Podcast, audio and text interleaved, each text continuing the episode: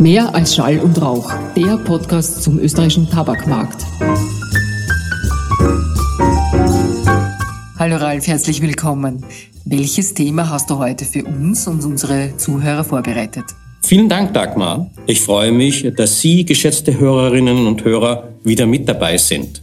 In unserer heutigen Folge widmen wir uns einmal mehr einem HR, Personalthema oder wie es bei JTI heißt, People and Culture. Wir haben in der Vergangenheit schon mehrfach über die Bedeutung von Mobilität und Agilität gesprochen. Und hier ist JTI ja ein Vorzeigeunternehmen. Das kann man, glaube ich, durchaus so behaupten, ohne überheblich zu sein. Insbesondere Mobilität spielt eine ganz wesentliche Rolle und deshalb ist es auch Teil der Unternehmensstrategie, diese zu fördern, und zwar zum Beispiel im Rahmen von unternehmensinternen Austauschprogrammen. Den Kolleginnen bei JTI wird konkret die Möglichkeit geboten, im Zuge sogenannter Assignments innerhalb des Konzerns entweder neue bzw. andere Aufgaben zu übernehmen oder befristet in einen anderen Markt zu wechseln. Wie das im Detail so vor sich geht, dazu freue ich mich, meine Kollegin Karin Neichel von P&C zu begrüßen. Hallo liebe Karin, schön, dass du wieder bei uns hier im Podcast bist. Hallo, freut mich sehr, wieder dabei zu sein. Und als zweite Gesprächspartnerin freut es mich, Silvia Polan hier in Österreich im CA und C-Team wieder willkommen heißen zu dürfen. Silvia ist Ende Februar von der, wie ich damals scherzhaft nenne, Landverschickung nach Belgien wieder nach Österreich zurückgekehrt. Silvia hat sechs Monate in Belgien und Luxemburg verbracht und wird uns persönliche Einblicke in das sogenannte Short-Term Assignment oder kurz STA geben.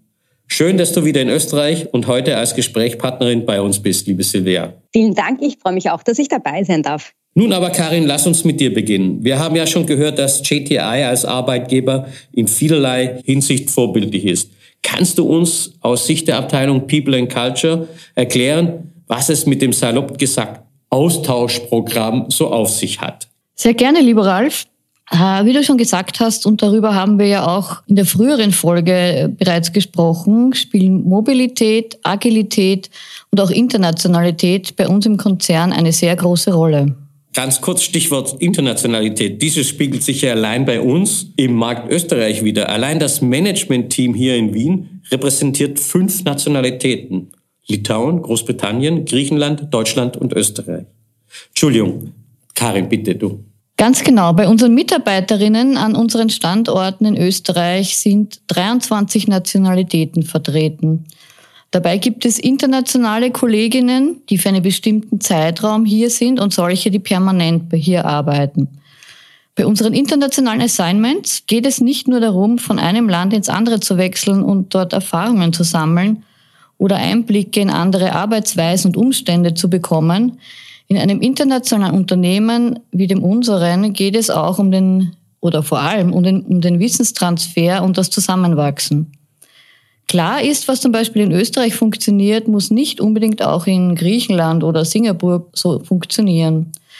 Aber es bringt immer einen Mehrwert, eine Fragestellung von einer anderen Seite zu beleuchten und seinen Horizont zu erweitern. Ja, interessant. Karin, wie sieht es denn konkret mit so einem internationalen Assignment aus? Muss man das machen oder soll, kann man? Wie lange dauert sowas und welche Möglichkeiten gibt es denn überhaupt? Nehmen wir als Beispiel ein Short-Term Assignment, also STA. Das dauert zwischen 6 und 18 Monaten und der oder die Assignee wechselt in einen anderen Markt oder auch in unser Headquarter in Genf. Das kann projektbezogen sein, im gleichen oder einem anderen Arbeitsbereich oder auch ein Replacement für eine Person sein, die selber temporär woanders hinwechselt und dort arbeitet.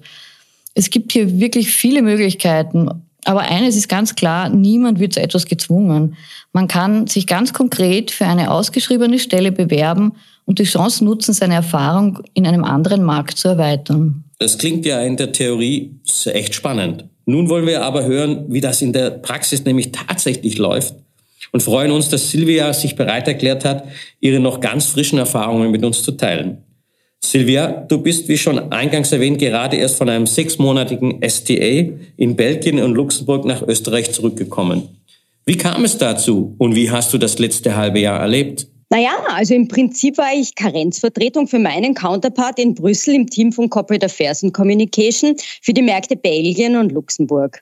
Und der Lokalabteilungsleiter hat sich an unser regionales Management in Genf gewandt und hat nach einer internen Lösung gesucht. Weil sechs Monate zu überbrücken ist ein bisschen zu kurz, um jemand externen zu rekrutieren und, und richtig anzuborden. Und da das Team, wie auch bei uns in Österreich, dort sehr klein ist, war es auch nicht möglich, die Aufgaben intern anders zu verteilen. Also ich bin dann gefragt worden, ob ich Interesse hätte und an und für sich habe ich sofort zugesagt. Ähm, was dabei geholfen hat, war zu wissen, dass die Firma dabei wirklich viel Erfahrung hat ähm, das heißt, es war klar, dass ich bei all den administrativen Themen, die auf mich zugekommen sind, unterstützt werde. Das heißt, Wohnungssuche, Umzug und so weiter, damit ich mich dann auch auf den eigentlichen Job konzentrieren kann. Mhm. Das ist der Anfang an sich. Erzähl mal aber ein wenig, wie ist denn unser Job bei den Kollegen da oben so oder westlicher so? Wie ist es dir denn bei denen so ergangen? Ähm, also irgendwie war es sehr ähnlich und dann halt auch wieder alles ganz anders. Ganz grundsätzlich hab, konnte ich ganz schnell operativ einsteigen. Ein, zwei Monate bevor ich dann tatsächlich hingegangen bin, habe ich schon regelmäßig bei Meetings teilnehmen können. MS Teams sei Dank. Und dann kommt dazu, dass die Themen im Job selber ja sehr, sehr ähnlich sind. Das heißt, äh, EU-Regularien zum Beispiel betreffen ja belgische und luxemburgische Märkte genauso wie den österreichischen. Und ähm, mit den Erfahrungen, die ich von hier habe, habe ich dann auch schon gewusst, wo ich konkret nachschauen muss, um zu sehen, wie es dann mit der eigentlichen Umsetzung in dem Markt aussieht. Äh, ich weiß auch, wie eine Tabaksteuer funktioniert.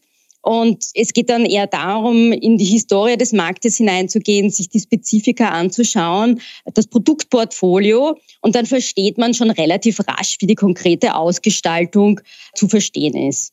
Die internen Abläufe sind ja relativ komplex in so einem großen Konzern und hier die Erfahrung zu haben, hilft schon sehr, weil allein dafür braucht jemand, der neu dazukommt, ein paar Monate, sich da mal durchzusehen. Was dann wiederum ganz unterschiedlich war und auch das äh, Interessanteste sind die Tabakmärkte selber. In Österreich haben wir bekanntermaßen ein Einzelhandelsmonopol äh, und das ist sehr speziell. Das wirkt sich dann auch auf den Großhandel aus, auf Vertrieb, Logistik und die Kommunikation mit den Handelspartnern. Und dann zu sehen, wie das in anderen Ländern funktioniert, das war wirklich sehr spannend. Das hört sich ja wirklich anders an wie bei uns. Kannst du ein paar konkrete Beispiele nennen? Ja, sicher. Also in Luxemburg zum Beispiel läuft praktisch der gesamte Tabakhandel über Tankstellen. Das Land ist bekanntlich sehr klein und hat Nachbarn, die alle niedrigere ähm, Tabakpreise haben. Das heißt Franzosen, Belgier, Deutsche und auch Niederländer, die nicht mal eine direkte Grenze zu Luxemburg haben, setzen sich ins Auto und fahren dann auch zum Teil weite Strecken, nur um Tabak einzukaufen. Dann gibt's noch ein generell niedrigeres Steuerlevel und einen Mehrwert, äh, Mehrwertsteuersatz von 17 Prozent. Das macht dann auch das Tanken attraktiver. Dann wird noch Alkohol und Kaffee eingekauft und das alles ausschließlich an Tankstellen. In Belgien zum Beispiel gibt's dann vier unterschiedliche, praktisch gleichwertige Distributionskanäle den Lebensmittelhandel, die sogenannten Nightshops, Tankstellen und dann das Pendant zu unseren Trafiken. Und da muss ich dann eine Salesmannschaft ganz anders aufstellen als bei uns in Österreich, wo äh, rund 70 Prozent des Handels über die traditionellen Tabakfachgeschäfte läuft. Und dann gibt es natürlich auch Unterschiede bei Konsumentenpräferenzen. In Belgien macht zum Beispiel fast die Hälfte des gesamten Volumens Feinschnitttabak aus und bei uns sind das weniger als 10 Prozent. Ja, das ist ein Marktaufbau, der ist wirklich ganz anders wie Österreich in beiden Ländern. Aber bei all den Unterschieden, die du gerade aufgeführt hast, merkt man doch, dass man in einem und demselben Unternehmen ist. Oder wie ist es dir dabei ergangen? Ja, da hast du absolut recht. Es war praktisch von der ersten Minute an eine vertraute Umgebung. JTI, einfach nur in einem anderen Land. Also der freundschaftliche, informelle Umgang in den Teams, der ist ganz gleich, der Team Spirit. Und es ist, es ist eben die gleiche Firmenphilosophie. Ich muss sagen, ich war sogar überrascht, wie ähnlich es war. Und dann in Konzernen wie unseren, dann gibt es natürlich ganz viele firmeninterne Abkürzungen. Und wenn du da neu dazukommst, dann sagt dir das gar nichts. Das hat wirklich viel einfacher für mich gemacht. Ähm, auch wenn es um die interne Kommunikation geht, hat mir die Erfahrung aus Österreich geholfen, dass ich das sofort mit einsteigen konnte und keine lange Introphase gebraucht habe. Ein Unterschied hast du wahrscheinlich vergessen zu erwähnen, über den wir am Anfang ja immer etwas ähm, gespöttelt haben. Die Sprachen sind natürlich unterschiedlich. Wir haben zwar international Englisch und unsere Umgangssprache und Sprache im Unternehmen ist Englisch, aber in den Märkten ist wahrscheinlich Französisch und die anderen Sprachen doch doch mehr vorherrschend. Das ist ganz richtig. Also gerade wenn man extern arbeitet, sind natürlich Sprachkenntnisse in der einen oder anderen zusätzlichen Sprache hilfreich. Super. Das klingt ja nach einer tollen und bereichernden Erfahrung. Trotzdem freue ich mich persönlich und äh, auch äh, arbeitstechnisch, dass du wieder zu unserem Team zurückgekommen bist. Äh, insoweit nochmal herzlich willkommen. Dankeschön. Na, ich freue mich auch wirklich, dass ich wieder da bin, aber auch, dass ich ähm, diese Erfahrung machen konnte. Und in dem Zusammenhang würde ich, würde ich gerne noch etwas erwähnen. Es haben mich einige Kolleginnen hier äh, in Österreich, aber auch oder Geschäftspartner und auch dort in Belgien gefragt, ob ich denn äh, für diese sechs Monate auch physisch übersiedeln würde oder einfach nur äh, Homeoffice, wir kennen es alle, einen anderen Job machen würde in dieser Zeit. Und da muss ich sagen, wenn man sowas schon macht, dann würde ich das ganze Paket empfehlen, zumindest zeitweise. Wenn man schon in einem anderen Land arbeitet, dann macht es natürlich auch Sinn, die Kultur ähm, mit aufzunehmen und der Arbeitgeber ist flexibel. Also ich denke, für eine gewisse Zeit ist das auch mit einer Familie zum Beispiel möglich, dass man sich, dass man sich zeitweise in ein anderes Land begibt. Hm, das ist ein wichtiger Punkt. Karin, du bist ja hier bei uns im Haus diejenige, die für internationale SNEs die erste Ansprechpartnerin bist. Vor allem für jene, die zu uns nach Österreich kommen. Wie erlebst du das? Gibt es da auch Ängste oder Bedenken, bevor sich jemand auf so ein ich nenne es mal Abenteuer einlässt? Also so ein Wechsel in ein anderes Land, wenn auch nur für begrenzte Zeit, ist natürlich äh, immer aufregend und der Umzug äh, aufwendig. Aber in jedem Markt gibt es in der Abteilung People and Culture Mitarbeiterinnen wie mich, die jeden neuen Mitarbeiter bei seiner oder ihrer Relocation unterstützen und helfen sich an dem neuen Ort zurechtzufinden. Natürlich auch das Team, in dem der Designer arbeitet, steht ihm oder ihr immer äh, mit Rat und Tat zur Seite. Ja, und welche Feedbacks bekommst du da? Weil du, wie gesagt, du bist ja die erste Anlaufstelle. Wenn solche Job Rotations erfolgreich stattgefunden haben, kannst du uns da ein paar Beispiele nennen? Also das Feedback ist eigentlich immer sehr gut. Die Designer, die bei uns in Wien waren, waren immer voll in unser Team integriert und der Wechsel in eine andere Kultur ist sowohl für den Assigny als auch natürlich für uns als Team vor Ort eine Bereicherung.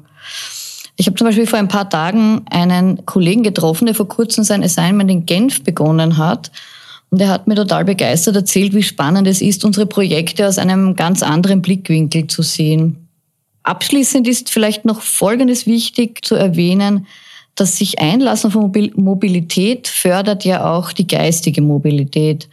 Das heißt, man lernt wieder neue Sichtweisen kennen, entwickelt sich dadurch weiter und profitiert sicher nicht nur beruflich, sondern auch persönlich davon. Silvia kann das sicher bestätigen, oder? Ja, absolut, ganz richtig, Karin, das stimmt. Also ich kann da auch nur zustimmen, nachdem ich schon 25 Umzüge hinter mir habe, kann man das nur bestätigen. Karin, aber einen Punkt habe ich noch, weil es ist ja auch wichtig, weil wenn man über Mobilität spricht, es kann oder möchten ja vielleicht nicht jeder ins Ausland oder jede ins Ausland. Welche Mobilitätsmöglichkeiten gibt es für jene, die physisch nicht mobil sind? Danke für die Frage, Ralf. Genau hier haben wir in letzter Zeit viele Initiativen gesetzt. Das heißt, Mobilität wird immer gefördert, wobei natürlich auf die persönlichen Lebensumstände Rücksicht genommen wird. Deshalb fördern wir ganz spezifisch auch sogenannte Cross-Functional Moves oder Job Rotations innerhalb der Landesorganisation. Auch dieser Karriereweg kann abwechslungsreich, spannend und, und sehr erfolgreich sein. Ja, das glaube ich auch. Das heißt, Mobilität bedeutet nicht nur immer Mobilität im Ausland, sondern grundsätzlich Mobilität in der Landesorganisation und vor allem, glaube ich, auch geistige Mobilität. Dann bleibt mir, mich bei meinen beiden Gesprächspartnerinnen zu bedanken und auch bei Ihnen, liebe Hörerinnen und Hörer, fürs Dabeisein. Ich hoffe, es hat Ihnen gefallen und würde mich freuen, wenn Sie auch das nächste Mal wieder einschalten würden.